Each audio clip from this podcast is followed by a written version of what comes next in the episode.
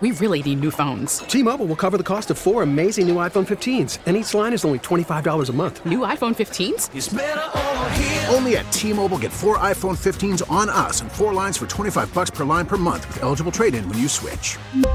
Minimum of four lines for $25 per line per month with auto pay discount using debit or bank account. $5 more per line without auto pay, plus taxes and fees. Phone fee at 24 monthly bill credits for all well qualified customers. Contact us before canceling account to continue bill credits or credit stop and balance on required finance agreement due. $35 per line connection charge apply. Ctmobile.com. We get it. Attention spans just aren't what they used to be. Heads in social media and eyes on Netflix. But what do people do with their ears? Well, for one, they're listening to audio. Americans spend 4.4 hours with audio every day. Oh, and you want the proof? Well, you just sat through this ad that's now approaching 30 seconds. What could you say to a potential customer in 30 seconds? Let Audacy put together a media plan tailor made for your unique marketing needs. Advertise with Audacy. Visit ads.audacy.com.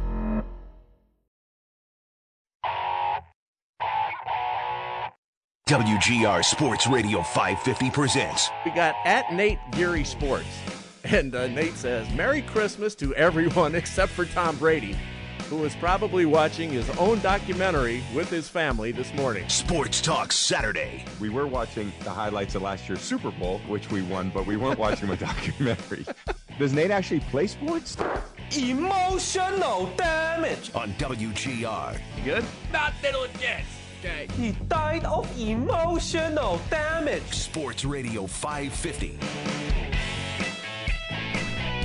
Hey, gang. Good morning. Happy Saturday to you. Nick Geary Sports Talk Saturday. We've got an interesting one today.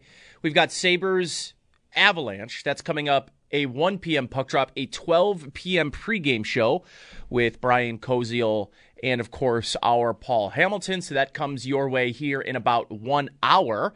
And uh, what I'm going to do over the next 57, well, it's 56 minutes in roughly 40 seconds. Uh, I'm not a big math guy, but that's. Uh, that's that's the word here. We're going to play back some of the best of this week from Howard and Jeremy, including uh, Alex Tuch, uh, Buffalo Sabre Alex Tuch, and Coach Don Granato, who met with Howard and Jeremy on Tuesday. But first, we are going to hear from Joe Marino, who is on Howard and Jeremy in the morning show on Wednesday. So here's Joe Marino of Locked On Bills and the Draft Network. We're very excited to uh, announce this new segment here. Uh, it's not often when we present someone with the possibility of being on with us every week, they say yes. But Joe has done that. And uh, Joe Marino is a guy you're probably very familiar with. He's been on uh, the station quite often, does great work for the Draft Network and um, a Locked On Bills podcast on the Audacy app. Joe's going to be on with us every Wednesday at 8.05 right up to the draft and that first week after the draft. And we're thrilled to have him. Joe, it's Howard and Jeremy. Good morning, sir. How you doing? Good morning. Thanks for having me, and uh, I appreciate the opportunity to come on with you guys on a weekly basis. Well, we are looking forward to it. There's a lot of ground to cover, Joe. A lot of ground to cover. And I mentioned to Jeremy, I liked you know uh, your tweet about the Bills off season. Uh, now the season's officially over. We kicked into. We're talking about free agents this week. We're going to talk more about the draft.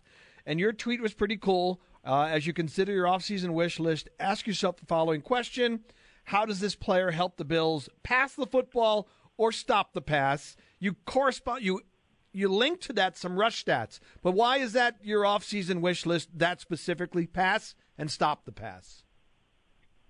Well, it just comes down to that being the formula in today's NFL. And so much of the conversation over the last couple of seasons regarding the Bills has been how can they run the ball more effectively and how can they have the two dimensional threat on offense of being able to run the football and then you know, kind of some hunger for the ability to stop the run more effectively on defense. And those are good talking points and they matter for sure, but nothing matters more in the NFL than your ability to throw the football and stop the pass. And the statistics that I referenced on the tweet were about the last three Super Bowl champions, the Rams, Bucs, and Chiefs. And in those seasons, you are talking about um, every single one of them, those teams being in the bottom 25% of the NFL in rushing yards – and they were all top five in passing yards per game. And so it's just a, a pretty clear correlation between the teams that are winning the Super Bowl and what they're good at, and they're all good at throwing the football, and none of them have been particularly good at running it. I saw a stat um, earlier this week on Twitter about the Rams. You know, Rams, of course, just won the Super Bowl. Over their four playoff games, they averaged 2.72 yards per carry. And they won the Lombardi Trophy. They won the Super Bowl. They, they had no running game in the Super Bowl at all. In fact, the case was made that McVay was sticking with the running game too much. But over their playoff run, they averaged 2.72 yards per carry. So I, I agree with your premise, Joe, in terms of passing and stopping the pass. Um, what? Okay, so specifically, let's go with passing the football. Now that could be a receiver, it could be an off, offensive lineman. So you want to, Jeremy? Do you want to Yeah. start there with passing the football? Yeah, I do. Real quickly, Joe, because last offseason I feel like we talked a lot. We talked with you about getting this team a true weapon in the passing game from a tight end standpoint. And whether that was going to be free agency or whatever it was, draft, tight end was something we talked about. And now we won't because of Dawson Knox and his emergence. I guess I want to ask you is there a need for a second one? Do you, do you think Ken Dorsey might want a second tight end? Will the Bills want to ever use two tight ends more than they do as as they shift to? I mean, the same offense, but but a new guy calling the offense and maybe a little bit of a, a change to their offensive design. Do you think a second tight end is in the mix? Well, Jeremy, I don't think I've ever seen an NFL team choose to only dress one tight end like the Bills did late in the season and into the playoffs. I mean, it's pretty common that you dress two or even three, and the Bills, by choice, only dressed Dawson Knox as their as their lone tight end on game days, and I thought that was pretty unique. And for as much as we think uh, there's going to be a lot of carryover with Ken Dorsey now assuming the offensive coordinator position, he's going to want to have his own stamp on this offense. He's going to want to put his fingerprints on it. So there's going to be a lot of continuity, I think, from the communication perspective and just uh, being on the same page with some of the verbi- verbiage. But I do expect there to be some wrinkles that look different and some different personnel groupings and concepts that exist with this within this offense. And if there's anything that could be true that would make it different, it would be the usage of a second tight end with more regularity than we saw from Brian Daboll, especially late in his time with the Buffalo Bills. And so I, I do think that the Bills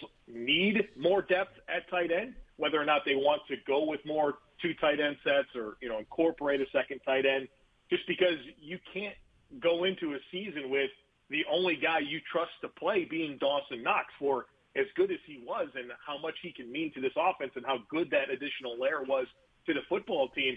You're one snap away from having nothing at, the position group. So from that perspective alone, I do think that the Bills probably need to add a veteran at some point this offseason and perhaps use uh, a later draft pick to add to this position group because whether or not they want to go with multiple tight ends or not, they, they need more on the roster at that position group so that way they can not have to completely reinvent their offense if Dawson Knox were to get injured. And, and every year that he's been in the NFL, he's had something that has forced him to miss a, a few games.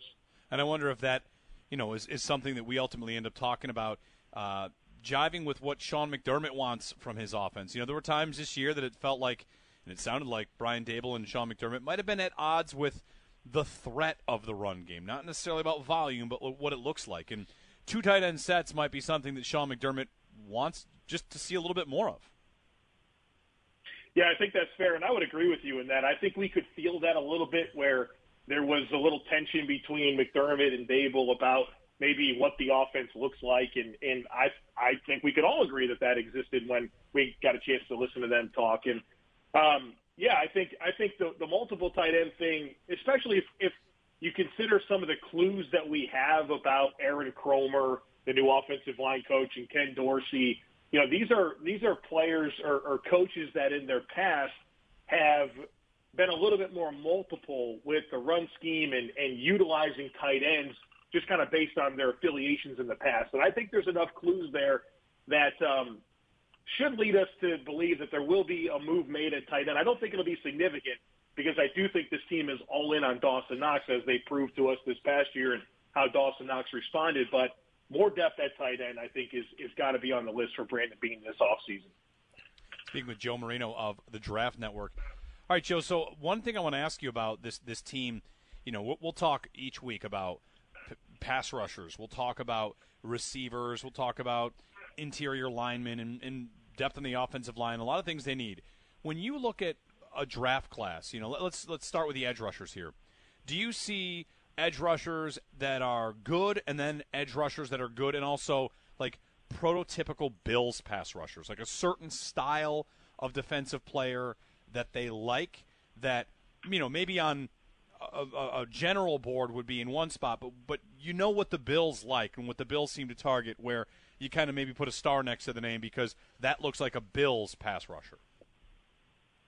That's a good question, and I'll start by saying this: we currently have 16 defensive ends rated in our top 100 prospects for the 2022 NFL draft, and so we think very fondly of what this draft class offers. Now, when you bring that to a Bills focus and you, you, you start to think about which guys the Bills would really fit the Bills, there's two in the first round that, that make a lot of sense to me that I think there's a reasonable chance could be available. You know, I don't think it's worth talking about the Aidan Hutchinsons and the Kayvon Thibodeaux of the world. Those are top 10 picks. The Bills are at 25. But if we think about that, that later first round area, Travon Walker out of Georgia, six foot five, 275 pounds, long arms, heavy hands, a compression style rusher that can really reduce pass rush angles. Uh, I, I think really fits the bill, and we've seen the Bills gravitate towards that with Basham and Epenesa and Rousseau, obviously the recent draft picks. But going back to the players that McDermott has, has success with in Carolina, whether that's Greg Hardy or Kony Ealy or Charles Johnson, I think Travon Walker falls into line with stylistically those players and what they offer. The other one is Jermaine Johnson out of Florida State. Um, six foot five, 260 pounds, almost 35 inch arms. Was the ACC Defensive Player of the Year this year at Florida State. Was absolutely dominant. I gave him a first round grade coming out of tape uh, study back in December, and then he goes to the Senior Bowl, and he was the best player for the two days of practice that he was there. And so, if there are two first round defensive ends that make a lot of sense to me, should they be on the board? Travon Walker, Georgia, Jermaine Johnson, Florida State are two guys that I would target right now. How much? Um, I guess what's the ceiling on those guys? When we talk about edge rush, defensive ends, whatever, Joe, and you know the the assets the Bills have put into it. You you know you could have good players, but there's no great edge rushing threat on the roster. What's the? I know that's unfair to put on a prospect, but what kind of ceiling do you see for those guys? Well, I, th- I think especially Jermaine Johnson, I, I think has the upside of being a double-digit sack guy every year in the NFL, and I think there is something to be said about just the range that the Bills are going to be picking and have been picking, and versus the the caliber of edge rusher that you're likely to get.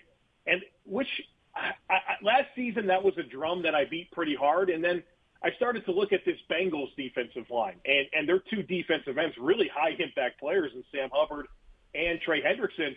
Those were both third round picks, and so I, I don't know that it's so much a situation where the Bills are in no man's land to be able to land an impact edge rusher.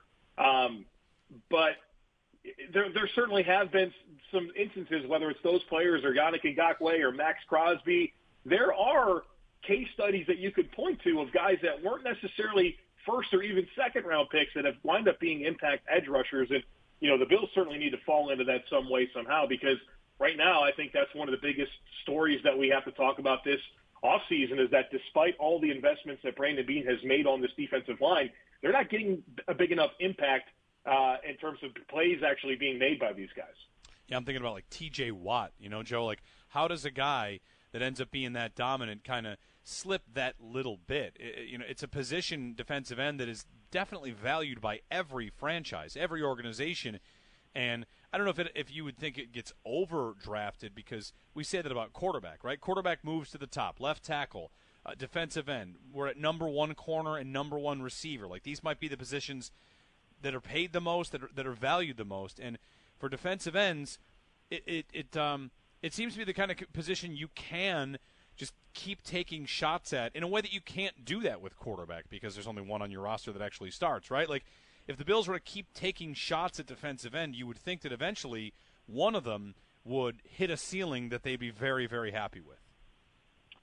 For sure. And I, I don't think the book is written on any of the young defensive ends on the Bills roster. Obviously, only one year for Rousseau and Basham. But, you know, you brought up another good name there in TJ Watt, who was a late first round pick. And as I consider all of these players that we've kind of brought up here, whether it's TJ Watt or Sam Hubbard or Trey Hendrickson or Yannick Ngakoue, uh, even a second round pick like Demarcus Lawrence uh, from for the Dallas Cowboys. Some of these these non top ten good edge rushers in the NFL. The common denominator with all of them is just they are high motor guys, and, and you could just see the the effort that they they execute with on a snap by snap basis. And I think maybe that's something that you you cling to when you know, hey, this this guy's not going to go high in the draft, but what the redeeming quality here is that they are unrelenting in how they play the game. And, um, you know, just as we kind of spitball here and work through some of these ideas and, and how the Bills can, can walk into or fall into one of these impact edge rushers, I think paying attention to that motor and urgency is something to be mindful of. Is there any player in this draft, first round, you know, in the in the neighborhood of the Bills? I'm sure there there, there are guys like this, hybrids that maybe are positionless because sometimes that's been a thing in the first round where we'll see um, whatever. I'm, I'm, trying to think over the last couple years. Uh, who's the Clemson guy went to Arizona? Isaiah Isaiah Simmons. Isaiah Simmons. Um, you know, guys that are just in between. That sometimes it's hard to to pick where they might fit in. But defensive coordinators find a way to fit them in. Is there anybody like that in this draft that could make sense for the Bills somewhere? Yeah, I mean, I, I do think that there are players just like that, and the first one that comes to mind is Kyle Hamilton from, from Notre Dame. But we're talking about a top ten selection there all day long uh, in terms of what he offers. Just a, a very unique skill set. Um, I think about a guy like JoJo Domann out of Nebraska. I think he's more of a day two guy.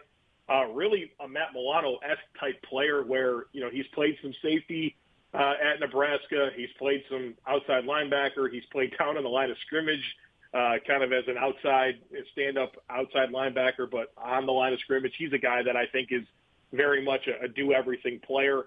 Uh, Troy Andersen, linebacker from Montana State. This is the this might be the most versatile football player I've ever scouted.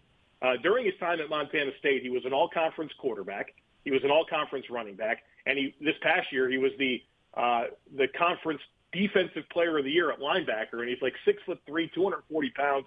He's going to run probably high four fours, low four fives, and he's a, a jack of all trades, but a master of none. And you can see that he's a raw football player, but his size, his athleticism, and he's super physical. He's a guy that you could probably ask to do a lot of different things for you on defense, whether that's shooting gaps or dropping into coverage or uh, you know, playing some man coverage on tight ends, but also can do Taysom Hill things for you on offense and certainly profiles as a special teams player. You know, if the Bills wanted a Swiss Army knife in in the the fullest of what that means, Troy Andersen on on you know the third or fourth round would would be a really intriguing guy to do that type of stuff.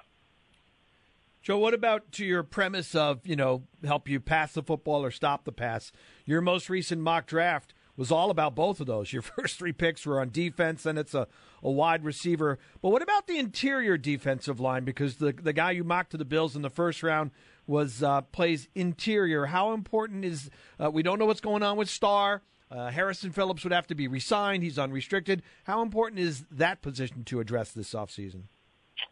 Yeah, I think it's it's very very important, and obviously the Bills could bring back a couple of players, whether that's uh, like you said, Harrison Phillips or Justin Zimmer, who's also Zimmer, injured, right. coming yeah. off an injury, but yep. but an expiring contract. So I think the Bills, you know, if they don't bring those guys back, and I think there's a reasonable conversation to be had about Star, and if he falls off this roster potentially after June 1st, you know, the Bills are going to need several players on the interior uh, to come in and, and play. Um, and I don't expect Vernon Butler to be back, and so there are a lot of expiring contracts, and depending on who's back will dictate the need here. But if, if Phillips is not back, if Star falls off this roster, you, you're probably looking at at least two bodies that'll be added that are going to play a lot of meaningful snaps for this football team. And uh, I, I do think that this is potentially a big need for the team. In all of your mocks on uh, on the dra- at the Draft Network, what's the average draft position for punt god? uh, yeah, you know, uh, people. It's funny because people start yelling at me when I don't mock a punter to the Bills uh, at some point.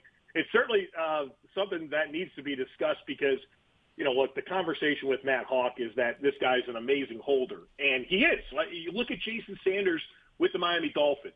This guy was an All-Pro kicker last year with Matt Haack. This past year, the Miami Dolphins were dead last in the NFL in terms of field goal made percentage. What's the difference? Matt Haack, like he definitely matters, but this is professional football. You don't have to sacrifice punting ability for holding ability. You can find somebody that can do both. And, and I think the Bills should be very committed to uh, finding a punter that can actually be a consistent punter this offseason that can also check the box in terms of being a sufficient holder for Tyler Bass. And for people that don't, that don't know Punt God, Matt Araiza, San Diego State, he's got a bunch of records. He'll get drafted, yeah, like no doubt about that, right? Well, here's the here's the problem with him is he's also a kicker. So this guy didn't hold in in, in college, and so that would all be new for him uh, coming into the NFL. So that's something we got to keep in mind with with him. All right.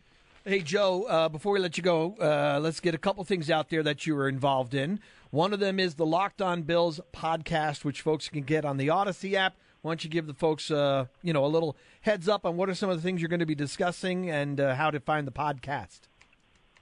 Yeah, no, the Audacy app will be how to find it, by the way. So I'm sorry. Go ahead, Joe. Yeah, yeah. Check it out on the Audacy app. Locked On Bills daily podcast on the Buffalo Bills. It's about a 30 minute deal every single day, and uh, right now we're working through performance review for each position group, where we're digging into uh, how the players fared and projecting them into next season, and really evaluating the needs on the roster, and then obviously that'll spill right into how the Bills can address those needs in the coming weeks. So uh, daily discussion for you on Locked On Bills, part of the uh, the Audacy app. There, you can find it. And you have a family to support, so why don't you get a plug in for your book that is out there about the Bills? And now you can also explain how they can get your book. Yeah, I appreciate that. Go Bills is the book, and it actually is available for pre-order now over at BuffaloBillsBook.com. It'll start shipping in August of 2022. And basically, what this is is cover to cover the entire history of the Buffalo Bills, where I go season by season and I summarize the biggest storylines, give you the starting lineup, statistical leaders. Uh, you get a chance to see the key acquisitions and just page by page relive the entire history of the Bills. There's breakout stories on the biggest moments in team history. There's all decade teams. Great uh, for having on a, a coffee table or a bookshelf. It's obviously a great gift idea. And there's a lot of incentives for pre-ordering it over at BuffaloBillsBook.com. Took you uh, took you a long time to come up with the title for that one, huh? Listen, I got to give credit to Greg Thompson of Cover One. He really he really uh, put it out there for me because I was trying to think of what is a a phrase that resonates with Bills fans, and it's "Go Bills." Go Bills. It's literally more common than hello or goodbye. Right? it, it is, you just say "Go Bills," and everybody knows what that means. And so uh, it was the obvious choice once Greg uh, put that on my radar. Always good to keep it simple. Joe, we're looking forward to having you on each week. Thank you very much for, do- for coming on today, and thanks for uh, agreeing to come on with us. Uh, you know, all the way up through the draft. Of course, guys. I'm looking forward to it. Thank you so much. All right, that was uh, Locked On Bills and the Draft Network's Joe Marino. We're going to take a timeout. On the other side, we're going to hear from Sabres forward Alex Tuch here as we get you ready for a 1 p.m. face-off today against uh, the uh, Colorado Avalanche. The Sabres will be facing off, of course, uh, at KeyBank Center. A 1 p.m. puck drop, 12 p.m. pregame right here on WGR. So we'll take a timeout. Other side, Alex Tuch here on WGR.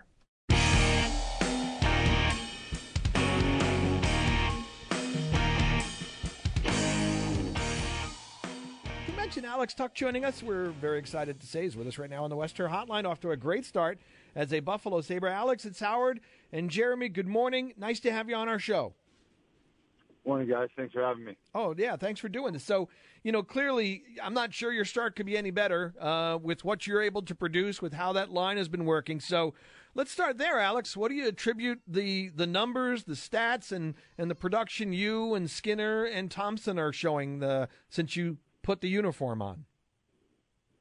Um, yeah, I mean, we we haven't been too concerned about points or anything like that. We're just trying to go in and compete uh, day in and day out, and uh, trying to be uh, the best that the three of us can be. Uh, I think we've been uh, creating some chemistry, especially in the last five or six games. Um, and also, I'd say probably being healthy has helped a lot too. Uh, I had shoulder surgery last summer, and then uh, got traded here to Buffalo. Uh, didn't play for the first um, first bit, so I was working with uh, the rehab guys in Vegas and then Buffalo, and both both groups did really well. Uh, I felt like I was in really good shape, and uh, my shoulder was really strong coming back uh, into play. And then uh, I also think that um, the playing style of uh, that Don Granato wants us to play with has really, uh, I guess, let my uh, game kind of uh, blossom a little bit more. I think offensively, and um, I guess I'm just capitalizing on some opportunities and uh, playing with some really good line mates. You know, you mentioned chemistry. By the way, I'm having shoulder surgery next month. I may want to get back to you for some advice if you don't mind. you, you mentioned chemistry. Like we hear that a lot, developing chemistry as a team, as a line. What are some of the? I mean, you guys have it, your line. So, what are some of the factors that go into, so to speak, developing chemistry, a strong chemistry? Um, I don't know. I, I like how um, I guess versatile our line is. It, it, we don't have three guys that play the exact same. Honestly, the three of us I think play very different uh, styles of hockey, but Mm-hmm. I think we're able to. Uh, we're all able to play that that fast game as well. So we're able to not only skate pretty fast, but make plays at a high pace and uh, really keep the defensemen on their heels. So uh, being able to kind of read the play and uh, try to pl- um, have that chemistry and build off of each other on uh, not only with the puck but without the puck too, I think has really helped. You seem really happy to be here. Uh, for sure, on the ice with some of your celebrations, you always seem to have a smile on your face. You come from a winning organization to an organization that is trying to build something right now. H- how have you been able to embrace the role, the challenge, and look like you're having so much fun at a time when I'm sure the wins aren't coming as frequently as players would like them to come? Yeah, I mean it's it's not uh it's actually not that hard to embrace being a Buffalo Sabre when you grew up being uh, a huge fan. But um moving back home has been really uh well pretty much back home. Two hours from my parents has been really uh enjoyable. Get to see them more often. Um get to see a lot of friends and family that I probably wouldn't uh see until maybe the summertime um when living in Vegas. So um the I guess the change in going from uh, the winning to I guess not as much winning um, has is really I don't has been hasn't been that difficult because of the guys that we have in the locker room. It's not a bunch of guys that are going around blaming each other for the loss. It's not a, we're not getting out all over each other. We're not yelling at each other. It's not any uh, inner locker room turmoil. It's really fun and it's light. And you know what? We we know that we we are going to hold each other accountable. We're going to hold ourselves accountable. But when we have the opportunity, we're going to have a lot of fun. And uh, it's been great. The team has welcomed me with open arms, and um, uh, it's just a great group of guys that I love being around. So that's made it a lot easier. If hey, the wins aren't coming, uh, the group of guys is great that you're that you're doing it with, and you also have to look look at the future and look at hey, I I, I have a good opportunity to be here for a long time, and to see all these young guys uh, with so much skill and so much talent coming up coming up to be Buffalo Sabres that are current or future. Uh, I think we have a really good opportunity to have a hell of a hockey team here. We're with Alex Tuch uh, from the Sabres on our Western Hotline. You mentioned growing up in Central New York, a Sabres fan. Who were your favorite players at the time? Uh, well, I grew up next to Tim Connolly, so he was uh, the obvious number one choice. Um, and then I really liked.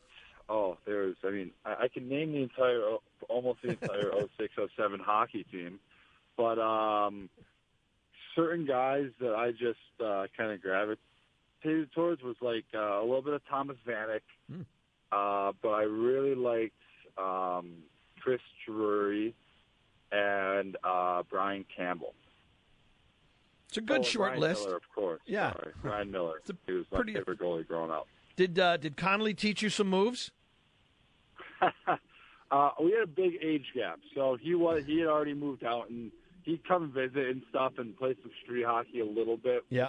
when he had some time. But uh, yeah, he I, I, I we had a 12 year age gap, so it was Yeah. kind of tough to really get to know him that well.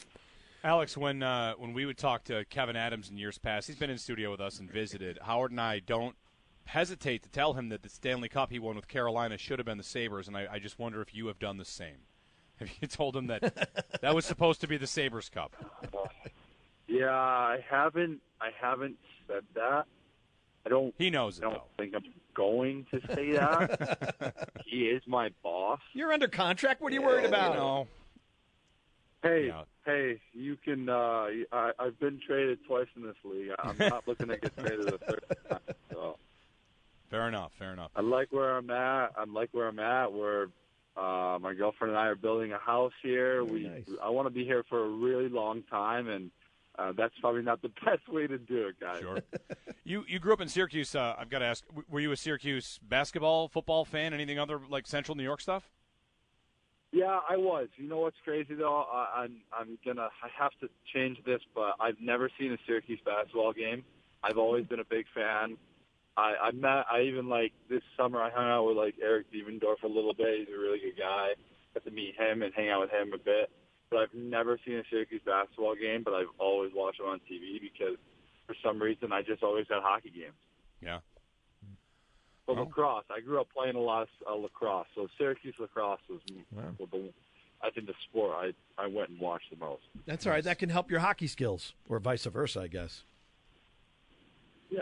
Were you- Hopefully- hopefully it did. Were you a Bills fan growing up in uh, Central New York too? I was. I was. Um, I wasn't a crazy football fan in general, but I I did cheer for the Bills whenever I was uh, when I was growing up. So I um that's nice to just kind of go back into the fold uh, of things. I had to I had to support the Raiders when they came to Vegas. They were supporting us, so that's what you kind of do in a in uh, your the city that you play in. But I, I was always through and through a Bills fan.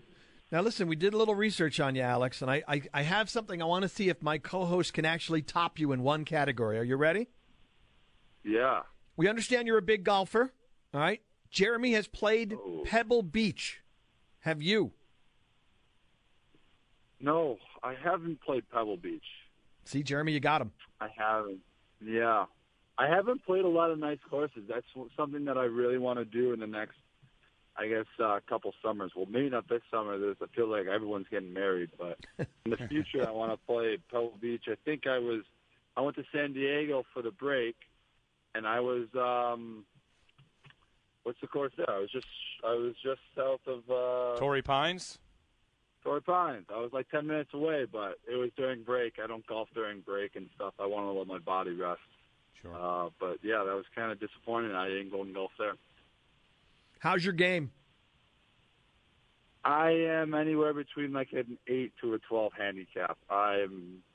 I won't make a mockery out of myself. I can occasionally compete, but I like going out there and having a little fun. And it's. uh I don't know. Maybe maybe I'll get more competitive as the time goes on, but I'm very average. Are you are you like every hockey player though that blasts the ball off the tee? I can hit it kind of far, yeah. okay. yeah. yeah. Kind of far. All right. So, but the thing is, is the thing is, is a lot of times it likes to go right. Yeah. Yeah. That's all right. That's It does. At least it goes far. Far is. I'm impressed by far, Alex. So if it's far right, far left, I don't care. If it's far, that's really cool. Um, before we let you go, two shout outs real quick. So, um, why don't you talk a little bit about the foundation you have? Um, I was told you have a foundation that helps children battling cancer and other illnesses. If you could mention that a little bit.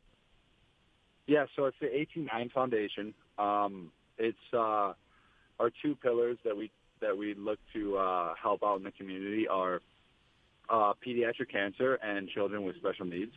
Um, so we are looking to slowly but surely start working with um, more organizations in Buffalo. I've had conversations with Roswell Park. Uh, I went out to uh, watch the um, the Buffalo Special Needs team um, go out and skate. I'm going to be skating with them more.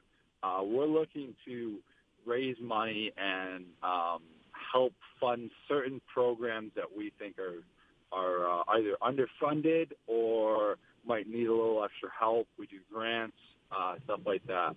So we are.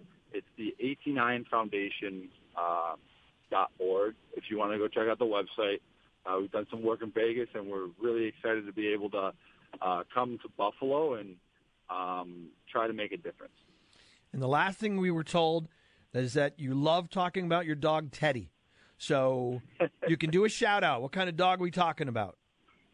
Uh, uh, he's oh, 13 months old. He's uh, he's a pain in my butt, but he's one of the cutest dogs uh, I've ever seen. But that's just that's I'm a little biased. But he did win NHL Dog of the Year. Wow. Uh, in 2020, 2021 season. So I, I have a little bit of. Uh, I don't know. I was a little bit of a proud dog dad moment. uh, so I'm pretty excited about that.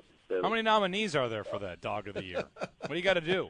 Just be cute? I well, I I don't. We don't nominate. So someone else nominates. I don't know. You just got to be really cute, I guess. We went up against uh, my buddy Dylan Larkin's dog. We went up against. Um, I can't remember who else is. There's two other dogs that we went up against.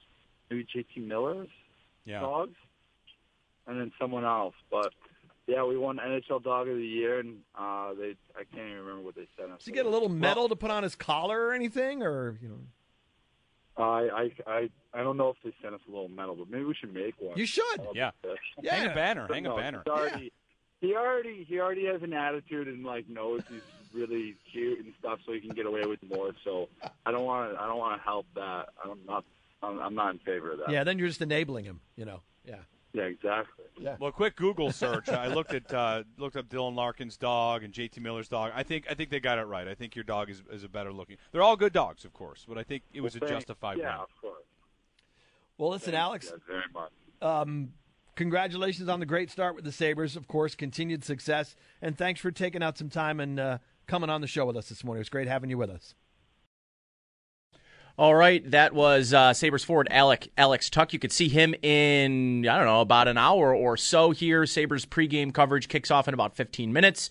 Then it's Sabres Avalanche 1 p.m. here on WGR. We're gonna take a timeout. Sabres head coach Don Granato coming up next here on WGR.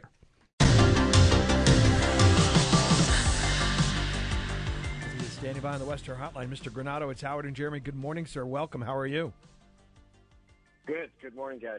Just wanted you to know the Okay, honeymoon. We're getting ready around here for another one. I was just going to say the honeymoon period's over, Don. Football season is now officially over. Pressure's on you guys, just so you know. That's good. That's good. Uh, um, we'll, we'll take it. Uh, no pressure is bad pressure for us. You got you to learn to deal with it sooner the sooner the better. So I know we've asked you about Skinner before, but uh, geez, what are you feeding the guy? I mean, the four goal game the other day, twenty goals. We'll get into how well that line is playing together, but uh, man, uh, I, I guess are you surprised at what Skinner's doing this season, or was that something you expected to see from him? yeah, well, a little of both. I mean, I, I didn't have expectations on numbers, but I'm certainly not surprised. Uh, knew knew and know he's capable of scoring, and um, you know when when you can get a guy with that talent, enthusiastic and working hard, and, and uh, the things he's doing now, uh, goals are the result. I even mentioned that many times at the start of the year before he was scoring. It's going to come. It's going to come. He's doing all the right things. So uh, he's developed some chemistry with really anybody. And that right now it's Thompson and Tuch. We know how good Thompson has become in the last uh, 12 months, and he just keeps getting better every every day. Uh, you had Tuch in there, and, and I feel I watched Alex Tuch since he was 16 years old. The national team, we were both there together, and uh, I'm not so sure he realizes how good he can be in this league yet. So you have three players. Those two guys are just evolving as as players, uh, yet they're they're already very talented guys in the league, and uh, so I, I do give those guys credit as as uh, as some other guys that Skinny's played with during the year too. Yeah, you, you know, you mentioned chemistry. Obviously, this line has developed that. Why do you think the three of them have been have been able to click so quickly? Well, we've had a little bit of practice time, which helps. Um, that they can move up and down the ice together in practice. Uh, they um, they get along well. They talk a lot. They communicate well, I should say. Um, and they're all hungry. I mean, they all want more. Um, you, know, different than you know wanting something from the past. You know, I was here on the power play. I, I, I we need to get to this. They're looking for something different and something more. And that is a major, major difference when you talk about performance. Uh, you, you fight that a lot, uh, you know, at, at all levels of sports. Um, but when guys had success in the past, they want to, they, they keep looking back into the past and want to replicate something. These guys are hungry for the future. They believe in the future. They believe that there's more to be had, and that's driving them forward. And uh, they're ready for their opportunity, and that's what they've been very opportunistic. You you mentioned a moment ago that you're not sure Alex Tuch realizes how good he can be. What do you mean by that? Why why why do you say that? Well, I've watched him. You know, when he was with Vegas, obviously he, he was not you know a top one, two, three, or four player. He was sometimes he was not even in the top six. Uh, and and when he was, it was it was up and maybe down a little later or short term. And uh, you know, as you as you go through your career with that, um, you, you know, you start to comply a little bit. Uh, I guess uh, that's that's what's delegated you, and you have to be responsible with that. Um, but what I saw out of him as a young athlete, uh, again back at the national team, there, there's he has such a high skill level uh, that there's so much more for him to do. There's so much more he can do at this level uh, that he hasn't yet had the opportunity to do. So the hope is that, that I can, as a as the head coach here, give him even more opportunity. Uh, he can realize that there's more, much more to his game than he's actually yet brought at the NHL level, and uh, that we'll obviously get, you know, reap the benefits of that. We'll get more out of that as a as a team. But um, you know, he he does. He does have a wealth of talent. I think it's still untapped, even though he has great experience within the league. I still he still see him as a lot of untapped potential. Hmm. The other guy on the line I want to ask you about, Tage Thompson, who of course is, is having a, a tremendous season. And I read some comments from you the other day about you were talking specifically about his shot, and he tries to be too perfect at times. Again, could you talk a little bit about what you meant and how do you address that? What do you say to him uh, in regards to that? Well, you can only bring bring something like that to his attention, and you know it's it's something you work out. But but Tage is a very uh, pragmatic. He's very precise. Um, you know he and, and these are all extremely valuable good traits. These are traits that have driven him to be. You know he's a he's more of a perfectionist and they these are traits that drive him to be better every day. Uh, but when it comes to goal scoring, it's just a lot of times it's just grab the puck and shoot. It's if you know I tell players all the time, you, you know you want to score, but there's ways to score more, and that's scoring ugly goals. Just tip a puck, just get to the front of the net, and for the defenseman at the point, you don't have to shoot at 100 miles an hour. There's four guys screening in front of the net. Just take a wrist shot. The goalie doesn't even know it's coming, and it's going to be deflected or, or go right in because you can't see it. You don't need the the bomb of a shot. So w- when we flip back to Tage, uh, you know, he's practicing. He's he's always trying to go top corner and perfect spot in the net, and that's great. Uh, but he's missing the net a lot. He's putting pucks over the net that I, I think in the future he won't do that. He, he won't be putting as many pucks over the net or above the crossbar uh, as he becomes more comfortable. That he doesn't have to pick a spot two inches by two inches. Mm-hmm.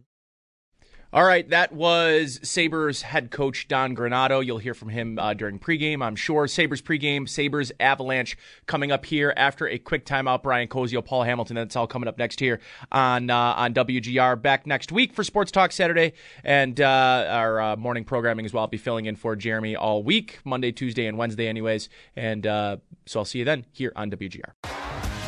T-Mobile has invested billions to light up America's largest 5G network from big cities to small towns, including right here in yours. And great coverage is just the beginning. Right now, families and small businesses can save up to 20% versus AT&T and Verizon when they switch. Visit your local T-Mobile store today.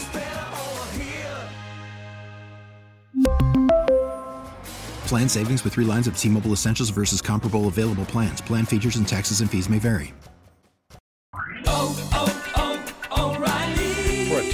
Vehicle's engine with a full synthetic oil change and save with Mobil One at O'Reilly Auto Parts. Purchase five quarts of Mobil One full synthetic motor oil and receive a $10 O'Reilly gift card after rebate. See store for details. With your Mobil One purchase, you'll also receive two times points during O Rewards Bonus Points Month at O'Reilly Auto Parts. Oh, oh, oh, O'Reilly Auto Parts. We get it. Attention spans just aren't what they used to be heads in social media and eyes on Netflix. But what do people do with their ears? Well, for one, they're listening to audio. Americans spend 4.4 hours with audio every day. Oh, and you want the proof? Well, you just sat through this ad that's now approaching 30 seconds. What could you say to a potential customer in 30 seconds? Let Audacy put together a media plan tailor made for your unique marketing needs. Advertise with Audacy. Visit ads.audacy.com.